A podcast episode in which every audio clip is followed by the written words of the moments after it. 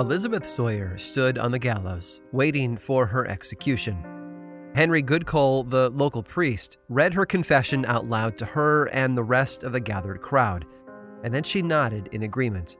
Yes, Elizabeth told him, it's all true. It's true that she formed a pact with the devil, who had given her the power to afflict her neighbors with all manner of pain and suffering. After all, they had refused to purchase brooms from her, so she used the power of the devil to kill their livestock and even one or two of their young children. But that power came at a price. In return for it, the devil had asked that Elizabeth take in one of his servants, a creature known throughout folklore as a familiar. Her familiar was called Tom, and in exchange for the power that she would draw from it, Tom was to be allowed to feed from her, suckling at an odd patch of skin known as a witch's mark. Henry Goodcole hadn't believed the stories. After all, it was a bit too difficult to accept much of the details, even for a priest who believed in the supernatural nature of God. It all sounded too convenient, too contrived. And of course, it was all used to throw Elizabeth in jail where she was awaiting her execution. So Henry had visited her, hoping to discover the truth.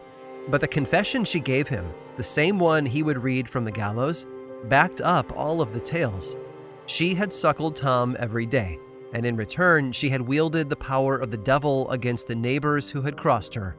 And on April 19th of 1621, she hanged for those crimes. All of this would haunt the community she left behind for years to come. They would whisper about her evil powers and her crimes, about how counter magic was used to identify her and the morbid victory of her execution day. But it was her familiar, Tom, who would be remembered the most. Because it sits on the edge between a modern belief and a much more ancient idea. An idea not represented by the behavior or powers she claimed it had, but by the very shape it had taken. A shape that continues to inhabit a terrifying place in folklore today. The Black Dog.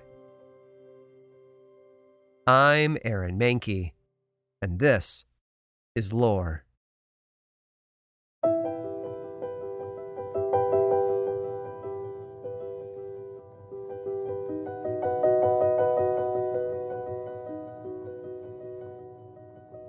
Most historians trace the idea of the black dog very far into the past. So far back, in fact, that the stories can be found well outside the realm of modern folklore. In fact, the black dog is present in the ancient mythology of many of the world's oldest cultures. Take Egypt, for example. The god Anubis was tasked with escorting the dead into the halls of judgment, where he would measure how worthy they were before granting them access to the afterlife. And of course, the shape given to Anubis is probably familiar to a lot of you the body of a man, but the head of a wild black dog known as a jackal. But that occupation, serving as an escort to the dead on their way to the afterlife, wasn't unique to ancient Egypt. In fact, there's a similar deity in mythology of the Native American tribe known as the Menominee. There, just as in Egypt, a great dog guards the bridge into the city of the dead. And in Aztec mythology, Xolotl is a god in dog form who wanders the underworld, gathering the bones of the dead in order to use them to give humanity life. He also guards the sun as it retreats into the land of the dead each night, mirroring the same duties we see in countless other dog gods throughout the ancient world. There's even an ancient Bronze Age site in southeastern England that shows just how old these ideas truly are. Flagfen is a village that was lost to time, but has been uncovered and studied over the last few decades. And along with structures, weapons, and artifacts, as well as England's oldest known wheel, workers there have also discovered remains. Some of the remains are clearly those of livestock used for food, as the markings on their bones clearly illustrate. But there is also a large number of objects that were buried as an offering, and beside it all, they discover the remains of two large dogs. Dogs that had been ritually killed, most likely to serve as go betweens for the farmers and hunters living there. No ancient dogs are as recognizable, though, as Cerberus, the guardian of the Greek and Roman world. In his earliest appearances, Cerberus was once described as the Hound of Hades, but the many centuries since then have added new elements to his story. Cerberus serves as the guardian at the boundary between the underworld and our own. Even today, we can find Cerberus maintaining his old responsibilities as a guard dog in places like Hogwarts Castle in the world of Harry Potter. The Black Dog has been used as a guardian for thousands of years, always sitting between this world and the land of death, the underworld. But along the way, the folklore around it has evolved and taken on variations. And one of the most important changes has been its transformation into a creature that crosses that boundary into our own literally walking among us. Which, of course, is the power behind the confession of Elizabeth Sawyer, isn't it?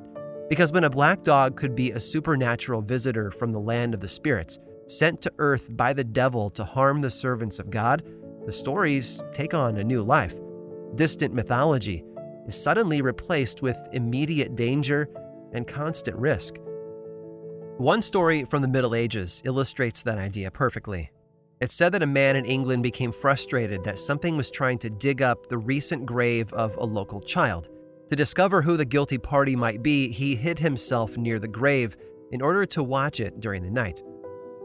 After the sun went down, he discovered that the culprit was a large black dog who trotted into the graveyard to begin digging all over again. This man could have written the experience off as mundane. After all, wild dogs have always been common. But rather than call for a dog catcher, he allowed his fear and superstition to drive him in another direction. He called for a priest. Stories like these can be found all over Great Britain, in fact, and just about every one of them attaches a local name to the black dogs that everyone feared.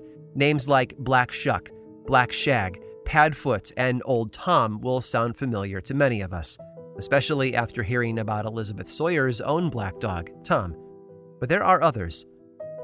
One historian named John Brand, writing in 1777, documented stories of a black dog that roamed the streets of Newcastle upon Tyne, like a ghostly specter.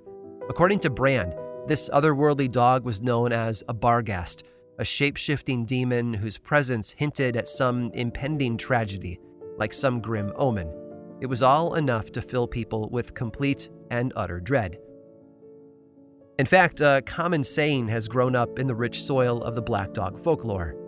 If a man shall meet the black dog once, the legend says, it shall be for joy. If twice, it shall be for sorrow. And the third time, he shall die. Of course, as our world has advanced and matured, it might be easy to assume that belief in the black dog has faded away. But that's definitely not the case. From the mysterious hound of the Baskervilles, featured in the Sherlock Holmes novel of the same name, to Padfoot and the Grim in Harry Potter and the Prisoner of Azkaban, stories of the Black Dog show no sign of fading into the shadows of the past. In fact, if you know where to look, you'll find documented evidence of actual sightings of black dogs, reports from individuals who have set eyes on them and witnessed their power firsthand or chronicles of those who have spoken to those witnesses and written it all down. Taken as nothing more than folklore, these are dark, entertaining tales that leave us feeling a little less safe. But if they are true, they raise some troubling questions. Questions that are more difficult for us to answer. And the implications are terrifying.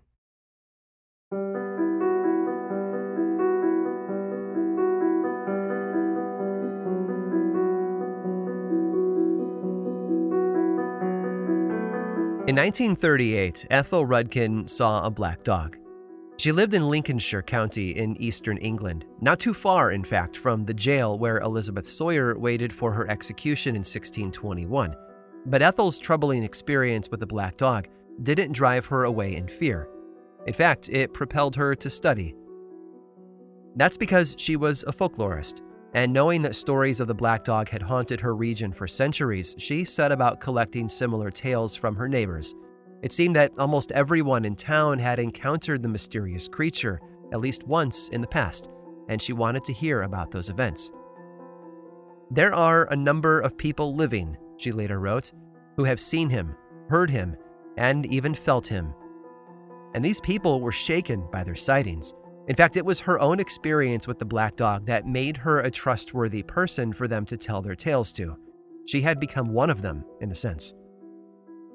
She wasn't the first to record collections of stories about the black dog, though. I mentioned John Brand earlier, who published his own accounts in 1777. But one of the most troubling and visceral tales of the black dog can be found in the writings of a man named Abraham Fleming. And if the tale is true, it's absolutely stunning. According to Fleming, the events took place in 1577 in the parish church of a small town called Bungay. Most of the village had gathered for the Sunday Mass inside the parish church, and while they were inside, a powerful storm blew in unexpectedly. And to those who later spoke about it, it wasn't a normal storm. They said that the sky grew tremendously dark, lit up every few seconds by a brilliant flash of lightning that seemed to make the stained glass windows glow in an eerie light. Rain slammed against the building, and thunder shook the very earth that the church sat upon. No one had expected it, and no one could remember another storm in their lifetime that equaled its power. But things were about to get worse.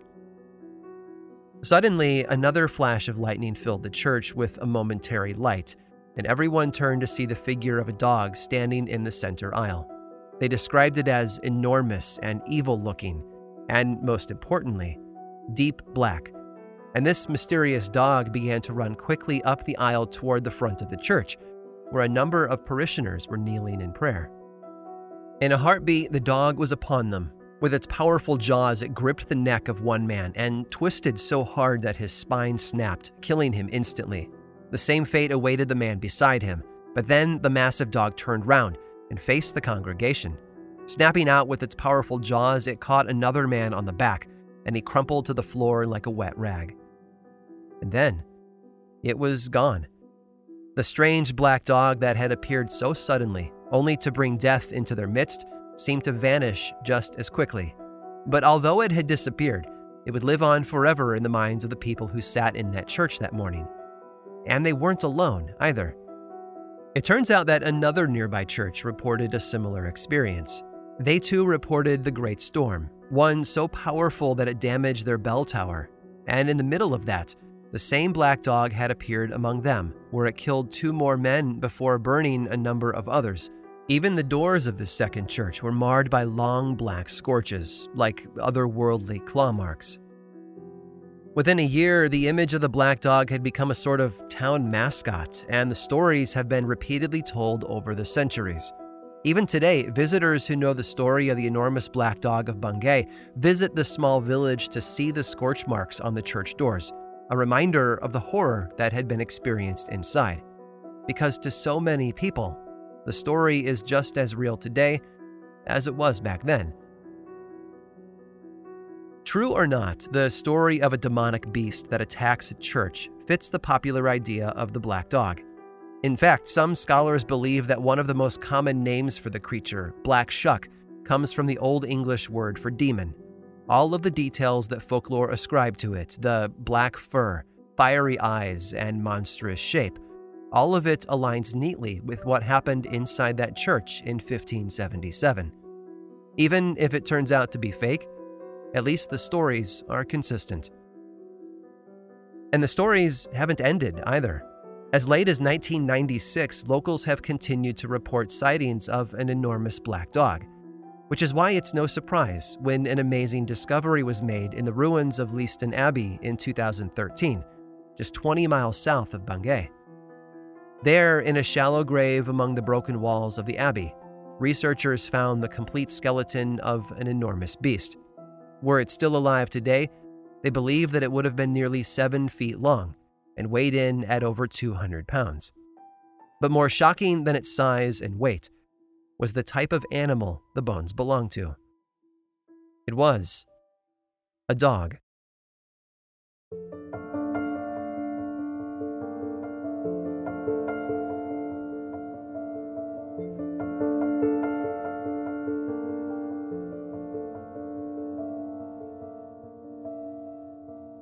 Folklore is a lot like plant life.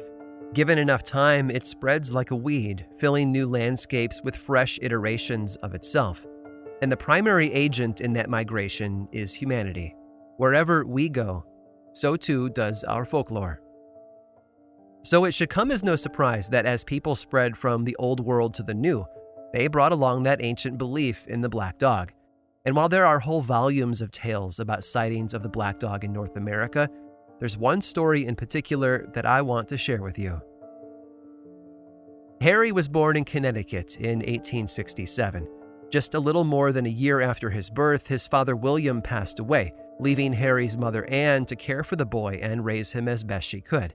And she did a fantastic job of it, too. By the time he was ready to head off to study at Trinity College, she had already taught him ancient Greek and Latin, giving him an advantage over many of his peers. After Trinity, he moved on to Harvard, where he studied geology.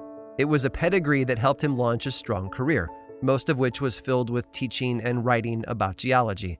In fact, he wrote two articles in 1898 that are about the Connecticut landscape, but it's the first of those that I find most fascinating because it's less about rocks and more about folklore.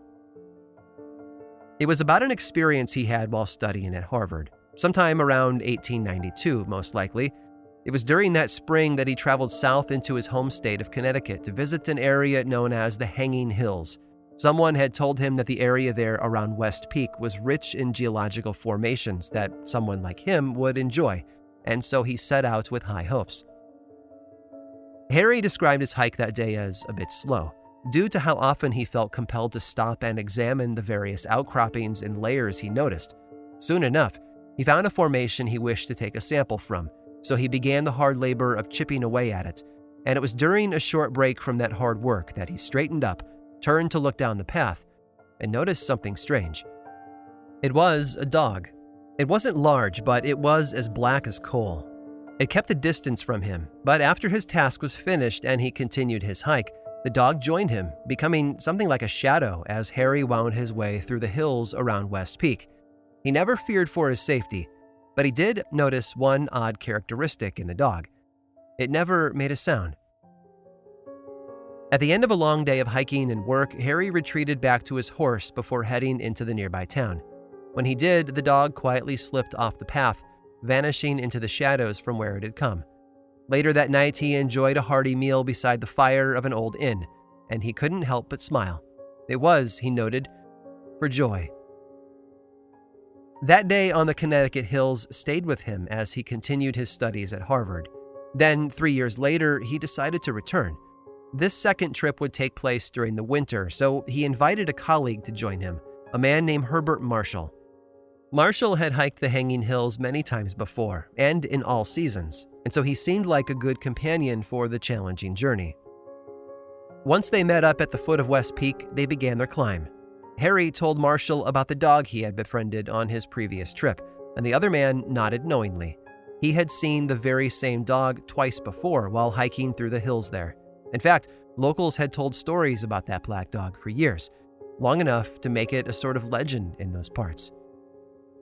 Uninvited, Marshall brought up the old saying I mentioned earlier if a man shall meet the black dog once, it shall be for joy. If twice, it shall be for sorrow. And the third time, he shall die. When he was finished, both men laughed and then continued their hike.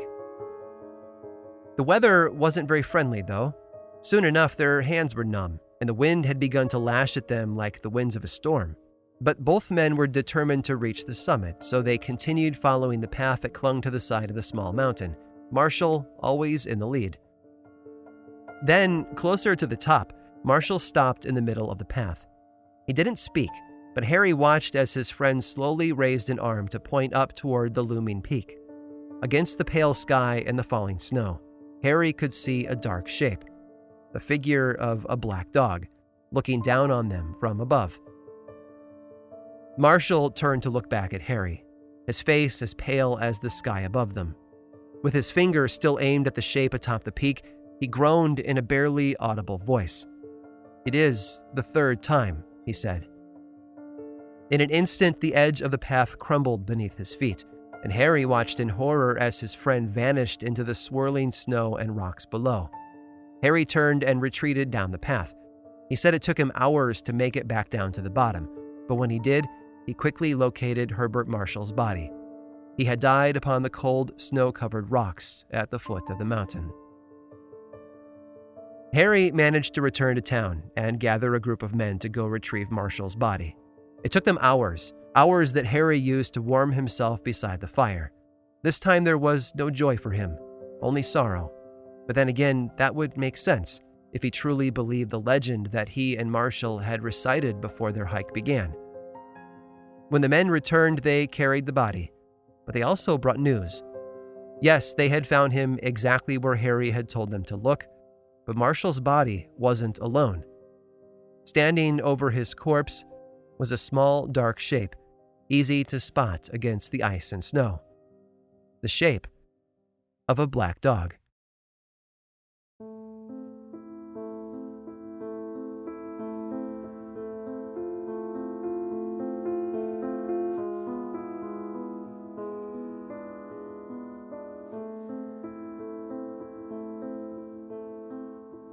The stories we tell have a way of following us everywhere we go. We humans are mobile creatures, and when we move and extend our boundaries into new places, we bring our folklore with us. And I sometimes wonder perhaps that's an essential part of our survival. I think it's clear that this world is still a place of mystery and the unknown. We are still discovering brand new creatures and locations, which has a way of leaving us guessing. What else is waiting for us around the next corner? What other dangers have we yet to encounter?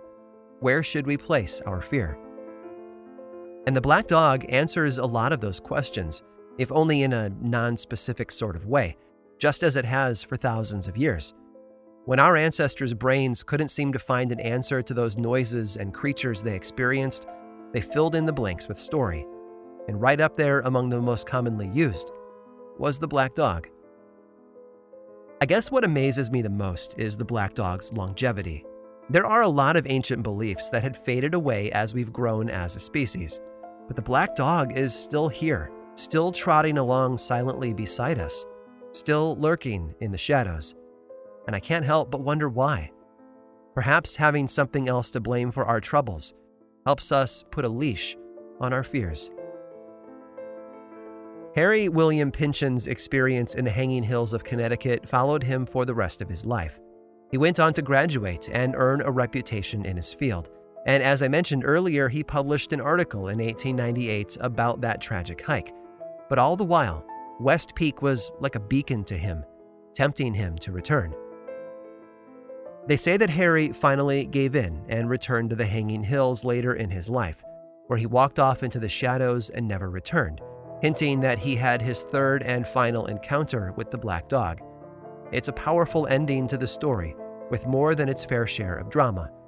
But sadly, despite being repeated frequently over the past century, his unnatural death is nothing more than a work of fiction.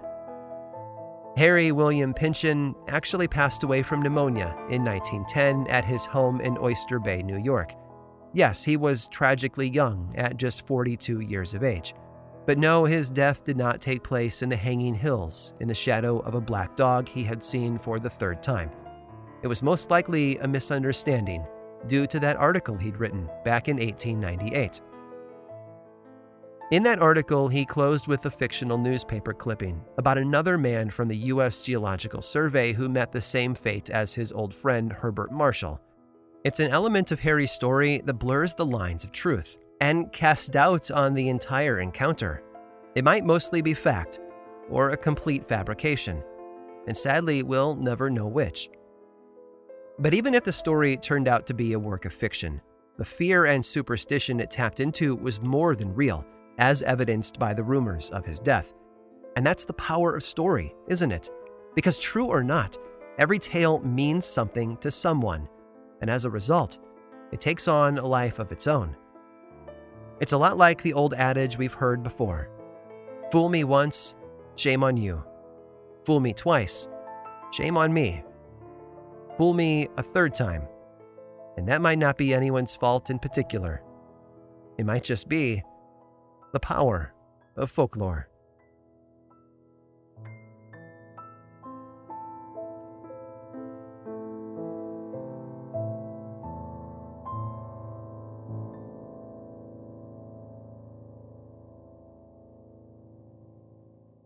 The black dog has taken many shapes over the millennia, and we've explored many of those today grim omens, friendly companions, and guardians of the other world. But there's an even darker side to these stories, and it's a lot closer to our modern world than you might believe. Stick around after this brief sponsor break, and I'll tell you one more tale of this ancient beast.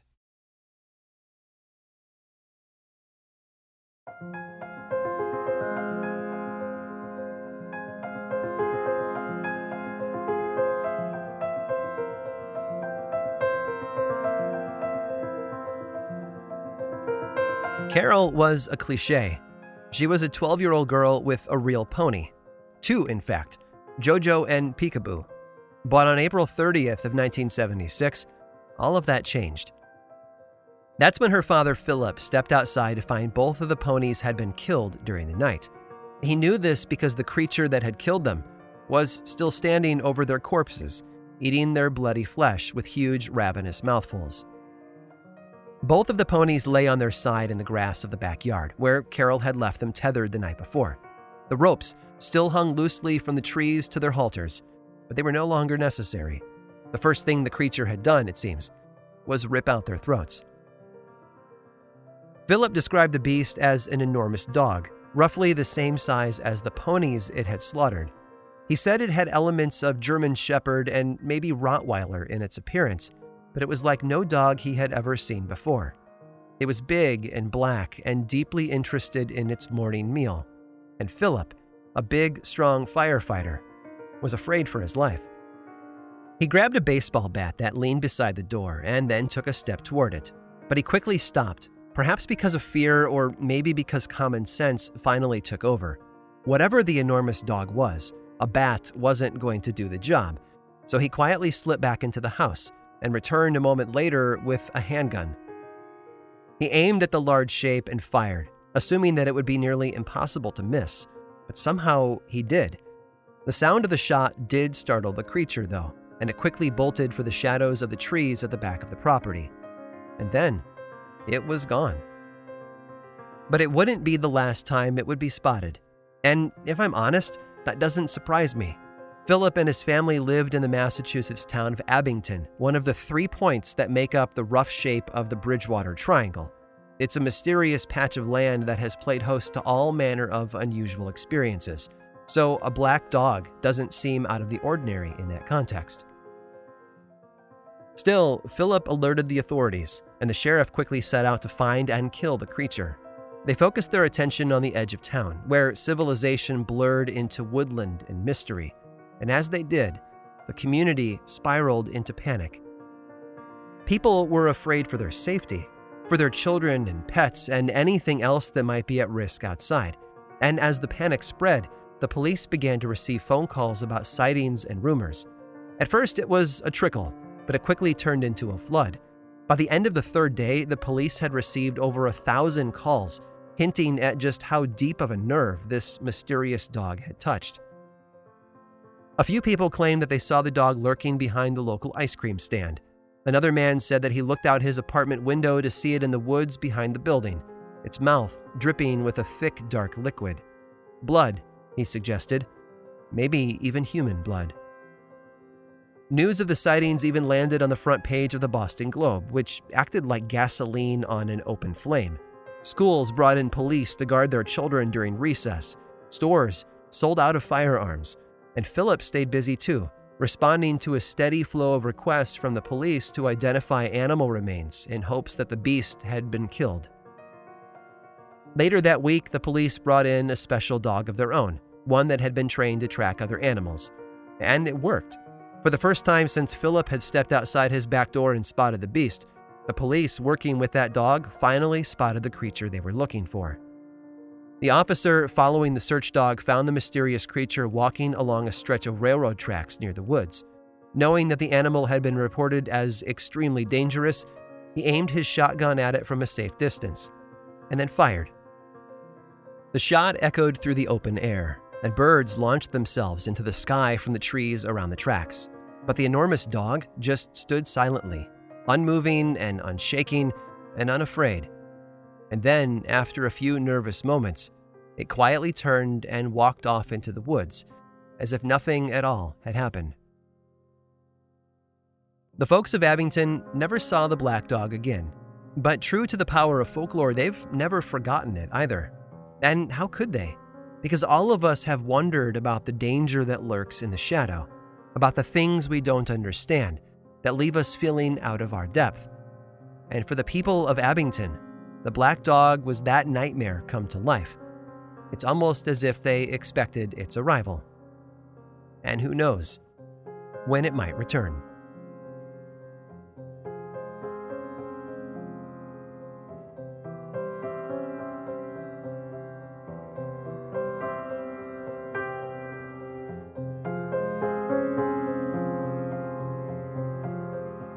This episode was written and produced by me, Aaron Mahnke, with research by Carl Nellis and music by Chad Lawson. Lore is much more than just a podcast. There's a book series available in bookstores and online, and two seasons of the television show on Amazon Prime Video. Check them both out if you want more lore in your life. I also make two other podcasts Aaron Mahnke's Cabinet of Curiosities and Unobscured, and I think you'd enjoy both. Each one explores other areas of our dark history, ranging from bite sized episodes to season long dives into a single topic. You can learn more about both of those shows and everything else going on over in one central place, theworldoflore.com slash now. And you can follow the show on Twitter, Facebook, and Instagram. Just search for Lore Podcast, all one word, and then click that follow button. When you do, say hi. I like it when people say hi. And as always, thanks for listening.